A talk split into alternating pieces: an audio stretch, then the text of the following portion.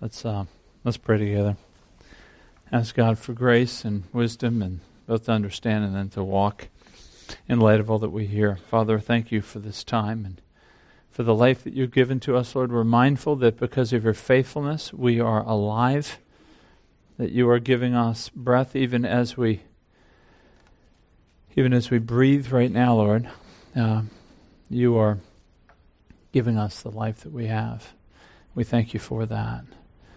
And Lord, we are mindful that days have been appointed to us. They're known to you before one came to be. We're walking in and living in those days now. And so, Father, open our minds that the days might be well used, that we might be faithful, that we might finish our course well, such that when we see you, you'll say, "Well done, my good and faithful servant."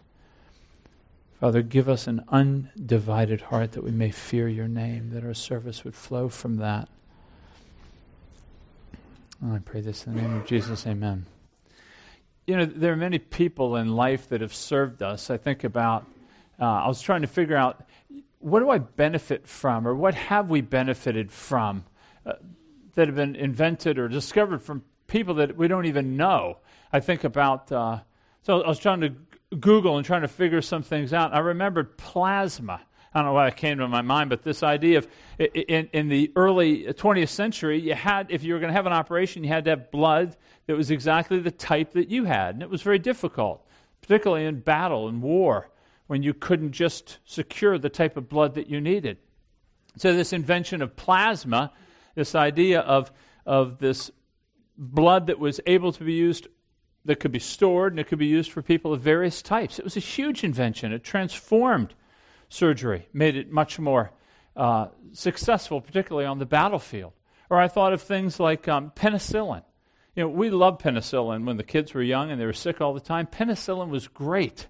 It was very, very good to help the kids. Invented in 1928. The guy's name is, I know you know, but I'm going to tell you anyways, Alexander Fleming. These guys, Charles Drew, invented plasma, this idea of breaking the blood down that it could be used across different types. I mean, these are people that have served us that we've long forgotten. We don't even know them. How many other things do you benefit from? People that have served you that you have no idea. You just have it, you enjoy it, but you don't even know who invented it, who discovered it. Well, the great thing about our text today is there is a strong word of encouragement for us that God will never forget his servants. God will never forget those who fear him and serve him. I mean, we may feel that way. I think some of us, when we are serving God, we really wonder, is it worth it? I mean, those of you who are struggling to overcome sin in your life, and you slip and you fall, and you slip and you fall. You just wonder, is it really worth it? I mean, you kind of want to just throw in the towel and say, this Christianity thing isn't really working for me. I'm putting all this effort in, and I don't seem to get these measurable results according to the effort I'm putting in. And we kind of want to throw in the towel in. And God is going to have a dispute with us. In fact, he's disputing with the people of Israel because they are considering that serving him is really not worthwhile. It doesn't have the value that we originally thought it had. And so God's going to he's going to dispute with us and say, I don't forget my servants. Those things that my servants do, I don't forget them. You will be richly blessed. You'll be very thankful. He's really trying to draw us back to himself that we might walk in faith, that we might be faithful in all of our discharging of faith. So turn with me, if you will, to Malachi chapter 3, and we're going to read 13 to 18. Malachi chapter 3.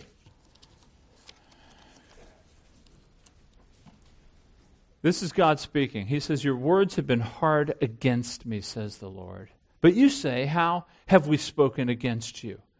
Well, you have said it's vain to serve God. What's the profit of our keeping his charge, or of walking as in mourning before the Lord of hosts? And now we call the arrogant blessed. Evildoers not only prosper, but they put God to the test, and they escape. Then those who feared the Lord spoke with one another." Okay, there's a major shift right there The Lord paid attention and heard them, and a book of remembrance was written before him of those who feared the Lord and esteemed his name. They shall be mine, says the Lord of hosts, in the day when I make up my treasured possession, and I will spare them as a man spares his son who serves him. Then once more you shall see the distinction between the righteous and the wicked, between the one who serves God and the one who does not serve him. This is really, I was going to go into chapter 4, and chapter 4, if you read ahead, it's going to be a very strong, hard passage on judgment. And I just wanted to stop in 18 and just try to encourage us in the faithfulness and the goodness of God calling us to serve him well. So you kind of see that the servant who's going to be faithful, the first thing I want you to understand, the servant who's going to be faithful has to understand that ministry doesn't always produce results as we may expect them, both in kind and in time. So sometimes you're going to be serving in life, and it just won't produce results like you may want. And I'm just asking you just to be patient, because the people that God's disputing with weren't not being patient. In fact, they were speaking some hard, or the word means strong, or arrogant words against God. Now, remember in chapter 2, God says, "You're wearying me with your words." Well, now in chapter 3, he's saying, "They're hard against me." I mean, God's bringing to bear on these people their complaint that serving God was useless. They were getting disgruntled with service. They didn't want to serve God anymore. They didn't want to follow God anymore.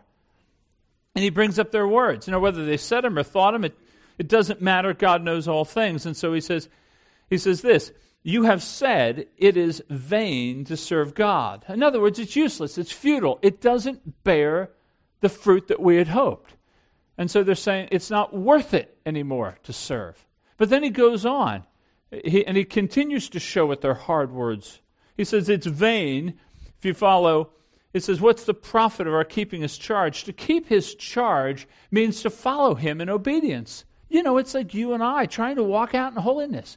We see the scriptures. We're trying to walk in light of those scriptures. And they're saying, you know what? What profit is it? I mean, there's no real profit for me to pursue holiness. Or notice the next thing they say, "What's the profit of walking as in mourning before the Lord of hosts?" That walking in mourning, it has the idea of walking in repentance.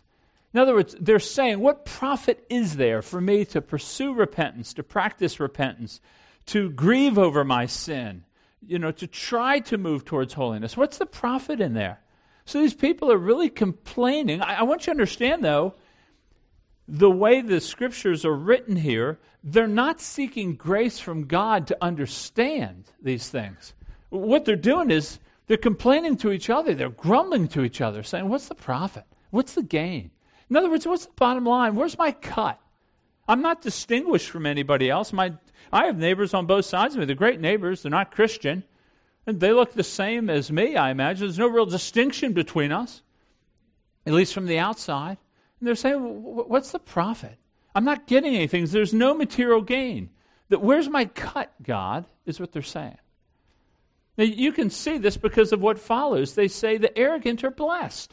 In other words, these people who don't regard God, who don't submit to God, who don't follow God, who don't fear God, who don't serve God, they're doing just fine. And the evildoer, the one that's really acting out evil, he's going so far, the scripture says, that he's testing God. His crops aren't failing. His kids are strong. They're healthy. I mean, there's no difference.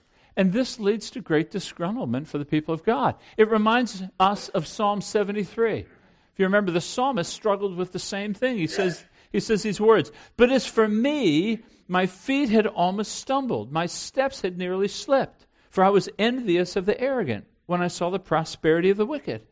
They have no pains until death." In other words, their lives are untouched by sickness and suffering. Their bodies are fat and sleek. That's a good thing in this context.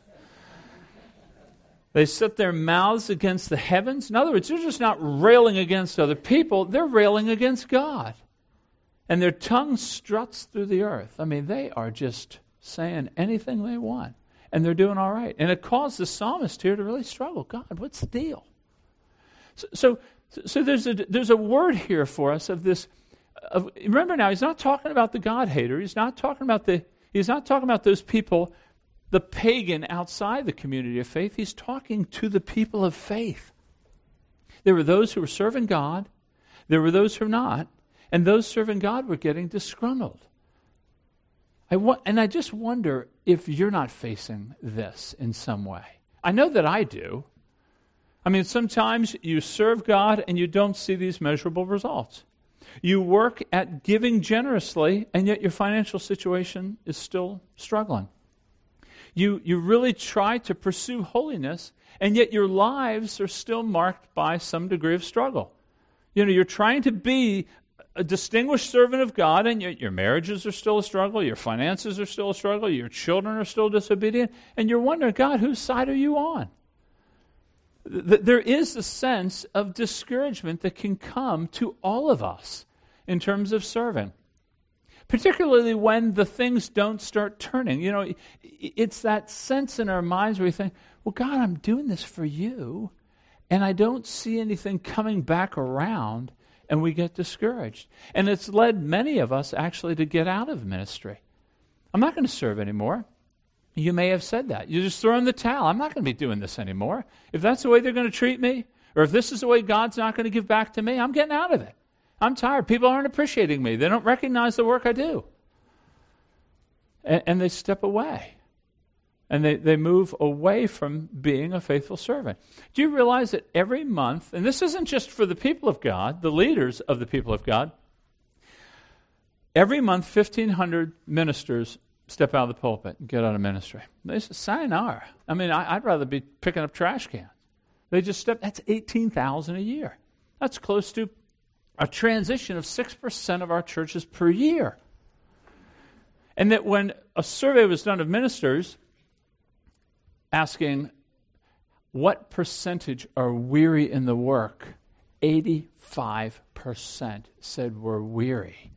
We're weary in the work. Now, there is a weariness that is just to do with the nature of ministry. But a lot of people are weary just because they expect things to be different. And I want to encourage you. I want to encourage myself that the servant of God who's faithful, the servant who won't be forgotten, is the one that recognizes we don't get a final report card in this life. You don't get to see all the fruit in this life. The servant of God knows that that change is incremental. It's laborious, and it's over the years. So in your ministries, in your service, in your walking out your fear of God, that it is often many, many years before you see the fruit that is going to be coming from the faithful labor that you engage in. We are people that look at the end. We're just not looking for a quarterly report as to how it goes. Much of what you do is going to produce something. You may never see it. You will one day, as we're going to talk about. But you may not see it now. So we want to fight discouragement. We want to fight that disillusionment over God. It should be different. You know, I remember ministering to one guy overseas for a good year and a half, seeing him move forward in the faith. He was coming from a Muslim background and moved into Christianity, discipling him. Then about 3 months before he left, he just filtered back into the Muslim community. Very discouraging. Very, very, very troubling. God, what happened? There was some real wrestling that I had going on with God. But I just want you to be encouraged that incremental, faithful nature of serving God, because he's worth it, is going to produce a great reward. I had this Aunt Catherine. Never actually. I think I met her once, but she was on my dad's side and up and over to the right, a few generations away. But I was a kid when she died, and so they cleaned her house out, and they found all these bonds, these different bonds of company. She had them stuffed in drawers and desks and just in random places. And, of course, when they were getting her estate cleared, they took all these things and had them valued. Well, if I remember right, the value was in the six figures. It was over $100,000. She didn't know that they were valuable. I mean, they were just there. All along, I imagine that periodically she looked at it, but she was just, I don't know, she was probably 100 years old. So she had them for years and years, and she didn't see the accumulated weight that they were gaining. She didn't know their mature value. They were there. She knew them. Well, I'm not sure how much. You know, it was hard to see, but over the collective years, they came to maturity, and it was a large sum of money. I want to encourage us. It often seems like ministry and serving has questionable value. Be patient. God is faithful, honors the work of his servants. Be patient. I love talking to ministers that have been in the faith and leading churches for 30 and 40 years. They always have stories. But it took them years to see some of the fruit. They sowed the seeds years before, but it was 10, 15, 20, 30 years where God says, yeah, they came back around and repented of that sin. I mean, that's encouraging. That's encouraging. So the first thing, if we're going to be faithful servants, if we're going to be servants who are not forgotten, recognize we don't get that report card every quarter as to how it's going. Be faithful. Continue on. Secondly, if we're going to be found faithful, that we want to grow in the fear of God. Look with me at verse 16. He says, then those who feared the Lord spoke with one another. Now, that's to arrest our attention here. What does that mean? Well, it seems like there's some revival going on of sorts, that the preaching of Malachi was having an effect, that people were turning to God in fear. Now, what does it mean that they feared God? Well, to fear God, now you almost have to push aside your previous understandings of fear. We so quickly associate with fear with fright or being afraid. And fear is much bigger than that. Fear does include that, but fear is a reverence. It's a respect. Fear is like we like to think of God as a God of love, and God is a God that loves. But fear takes in love. Fear is this idea that we begin to recognize God for who he is, and our lives begin to change in light of it. So fear is this absolute this awareness of his absolute glory, and we begin to move in total allegiance to him because we now recognize who he is. The fear of God makes us tremble that we don't want to offend him, not because he's going to smack us with reprisal, but because we know how good he is and how kind he is. You know how it is when you hurt someone that you love. You don't want to do that. It's not that you're afraid they're going to give you the freeze play. You just love them. You don't want to hurt them.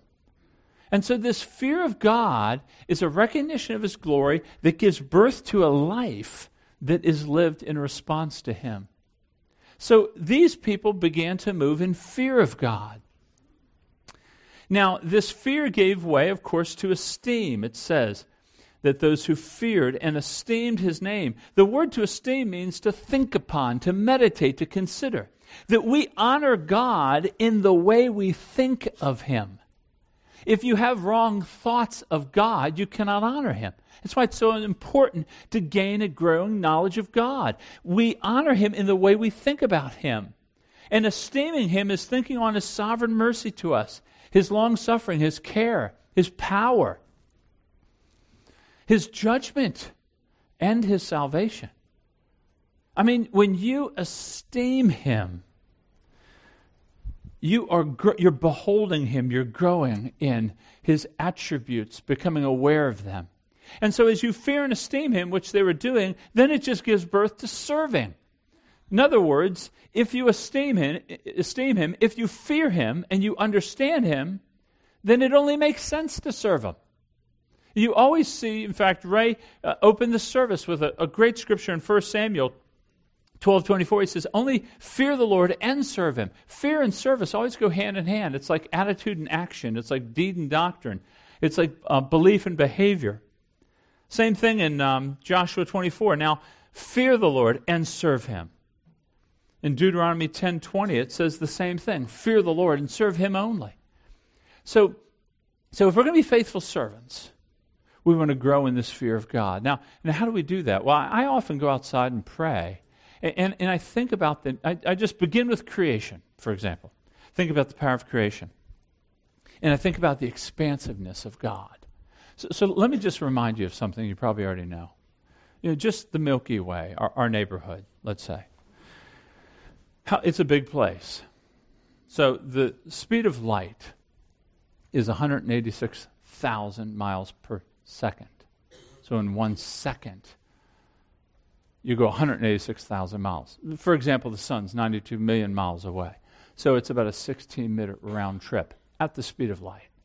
Just up to the sun and back. Okay, now the Milky Way, just our neighborhood, if you were going 186,000 miles per second, it would take you 100,000 years to just get from end to end, just to the Milky Way. That's not Andromeda. That's not the other galaxies that are just constantly expanding. 100,000 years traveling at close to 200,000 miles per second. It's incredible. And then you have billions of galaxies, they estimate. I mean, the expansiveness displaying God's power is profound. But then boil it down microscopically that every one of you has a DNA code that is unique and different to the other. I mean, this code of who you are biologically is at this microscopic level held in this tension with this God who has created this cosmic reality that's beyond our tracing out. I mean, this is the nature of God. I think about the nature of God. When I want to consider the fear of God, I think about his judgment, the flood in Genesis. I mean, God's holiness will not be tampered with. And he wipes out a world. Wipes them out. It causes one to fear.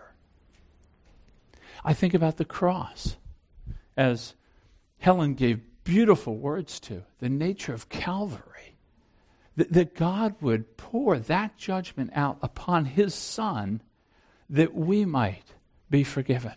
I mean, don't just look at the cross as a little love statement. I mean, you can look at it as the judgment of God, full wrath and fury on the Son who suffered for our sins so that we might receive mercy. I mean, that is fearful. Sometimes an act of love like that is frightening. It is fear-producing. So if we're going to be a faithful servant, we have to have a right understanding of God. We have to fear him. And fear doesn't displace love. It includes it. Now, we don't develop this fear in a vacuum. You notice what it says in verse 16. It says, those who fear the Lord spoke with one another. There's this idea, we live in a culture that says, just deny fear. I used to have a hat, no fear. I was scared all the time, but I had this hat, no fear. So everything's being told, don't fear, don't fear. The reality of it is we are to fear. And we need to fear, and it comes in the context of community. We need one another to increase and grow and develop that fear. I think fundamentally it comes through the preaching of the Word. I think about in Psalm 34:11, the psalmist says, come, children, and I will teach you the fear of God. That when you guys hear week after week of the grandeur and the glory and the power of God, you're being reminded to be drawn towards repentance for your slothfulness and your indulgences to yourself and your distaste for people, your distaste for ministry, perhaps your anger at God. You're being challenged by biblical truth that you might repent to God. That's why week after week we hear the Word. That's why this church dedicates the bulk of the service just to the breaking of the Word, so that there's that constant development of fear in you for God. But it's not just through the preaching of the Word, it's also speak to one another, that you guys are supposed to be engaging one another. We have prayerfully sought God that we might grow as a culture in these redemptive conversations, that you are conversing with one another over issues of substance, particularly issues of God, and helping one another grow in the fear of God. We have the... In Colossians chapter 3, Paul says that let the word of Christ dwell in you richly as you teach and admonish one another. A lot of the development of fear of God comes from you intersecting each other's life.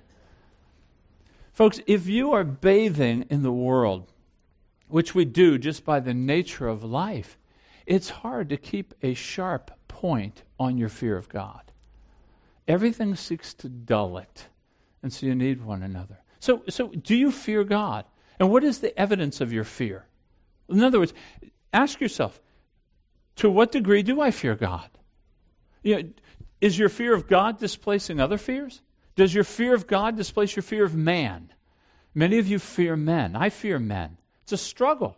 I want a large God, so I don't need to fear men. To fear men means to consider their opinions to be altering to my happiness. To fear men is to consider their acceptance of me to be so needed that I will change the course of my life to satisfy them. I'm orienting my life around what people think about me. We all struggle with that.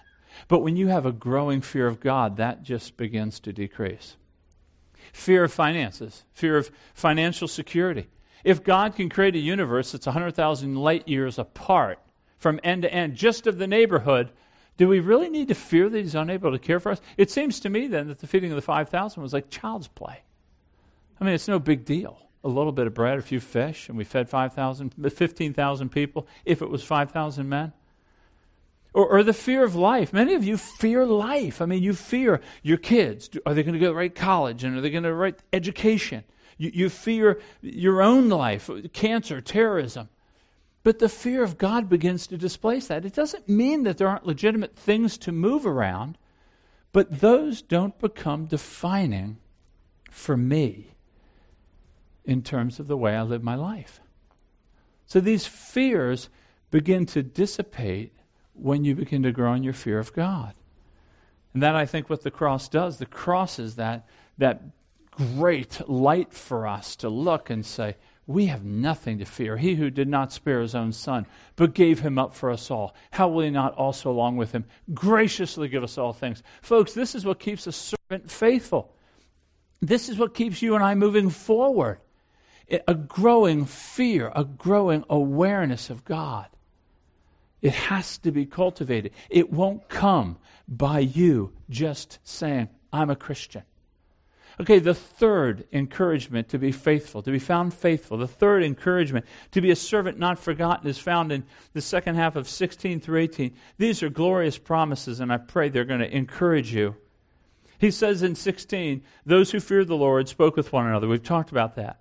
The Lord paid attention and heard them, and a book of remembrance was written before him of those who feared the Lord and esteemed him. Now listen to what he's saying. He's saying that those servants who fear God and are serving him, that he pays attention. It's kind of like, you know, when the dog's ear goes up, you haven't heard anything, but the dog's heard something because his ears are so sharp that God pays attention. Even the word to hear, it implies bending over, that God's bending over to hear what you have to say. He's saying here that for those who feared him, God hears you, he pays attention to you, to everything you say, the deeds done, the ministries exercised, the sacrifices made. He sees them all, and he writes them in a book of remembrance. This isn't the book of life that you see in other scriptures. This is the book of remembrance. God is recording, he's writing down every single thing you have done in service for his name. It's kind of analogous. If you remember the story in Esther, you know, in the Persian monarchy, they would keep books of history, things that were done. If you remember the story of Esther, the king couldn't sleep. And of course, he pulls out one of these books and he reads about how Mordecai, that was her uncle, had exposed an attempt to overthrow the king. And he says, what's been done for this man? And God uses that event actually to providentially continue Israel's existence until the Son of Man comes. But that's the kind of the book that God's writing in. God doesn't write it down because he's afraid he might forget. Like I have Post-it notes all over my office. God writes it down to encourage us. Folks, whether what you do is seen or not seen, whether it's big or whether it's small, it can be folding chairs, it can be cutting the bushes, it can be driving Corinne to a dentist appointment, it can be eldering, it can be preaching, it can be making a meal. Those things, Jesus says, even a cup of cold water won't be forgotten. I want to encourage you towards being faithful in ministry. Everything is written down. Not one thing will be missed by God. You think, well, nobody noticed. Oh, yeah, God noticed. Well, nobody said anything about it. Well, when he says it, it will be better than if someone else said it. Not one thing is missed. That's a promise he gives us, to be faithful. But not only that, look what he says. He says, and they shall be mine, says the Lord of hosts. in that day when I make up my treasured possession. What God's saying here is he's using the language of adoption. They weren't mine, now they're mine. That those faithful servants, they will be mine. They'll be my treasured possession. Using the language of Exodus 19, where God sovereignly draws together a people to himself. They're my possession. I mean, that's what God is saying about his faithful servants. They'll never be forgotten. They're going to be his possession. Notice what he says following, though. He says, and I will spare them as a father spares a son. That he will spare us of our sins. He will spare us of the things that we've done wrong.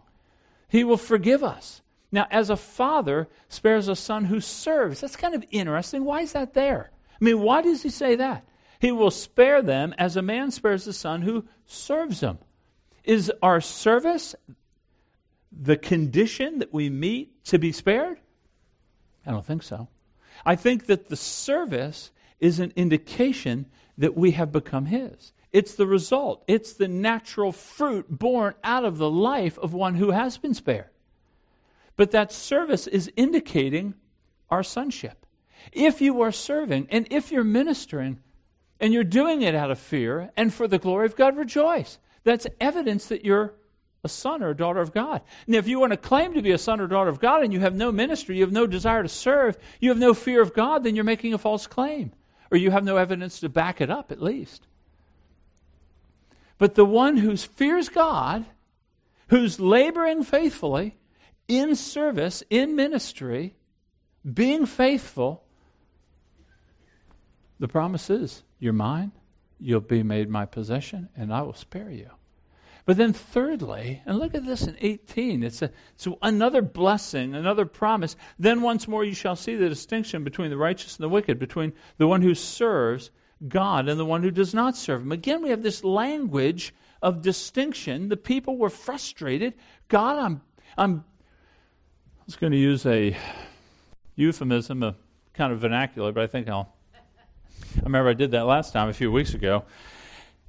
I am really working hard, and I don't see anything. It doesn't appear like you care for me any more than you do for the pagan across the street. And he's saying, oh, there'll be a day when a distinction is made, the righteous and the wicked. The one who serves, note the parallelism. Right? So the righteous is the one who serves. The wicked is the one who does not serve. You see it right in 18. That service is demonstrating you've been made righteous. That service is demonstrating you are among the righteous.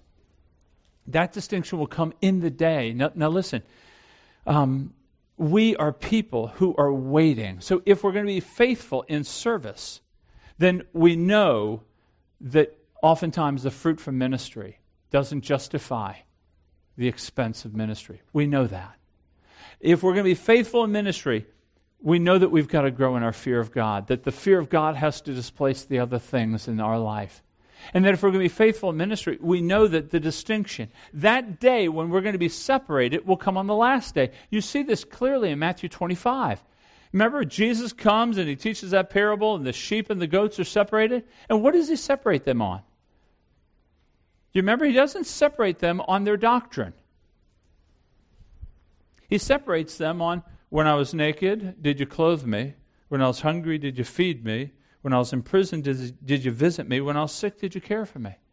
In other words, those acts of service are displaying the righteous ones. Those acts of service are what identify the separation between the sheep who enjoyed Christ forever and the goats who are taken out of his presence.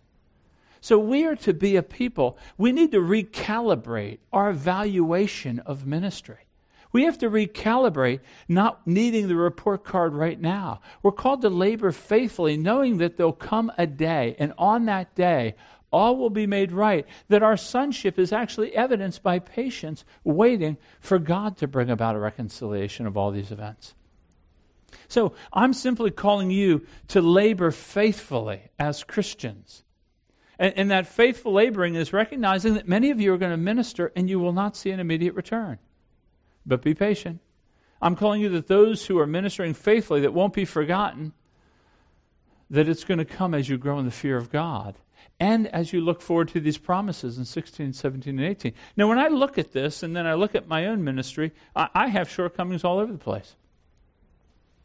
But I am encouraged that when I think about Jesus as the New Testament Christian, that he was a faithful servant. Let's look at Jesus in respect to this text.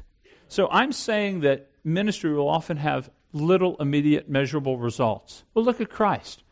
He's rejected by his people. He's deserted by all of his followers and even forsaken from the Father. And yet he presses on faithfully. The second point in the sermon, this idea of growing in fear of God. You know, Christ had a deep fear of God. The fear of God, the reverence for God was his motivation. He would rather glorify God and serve God than even save himself.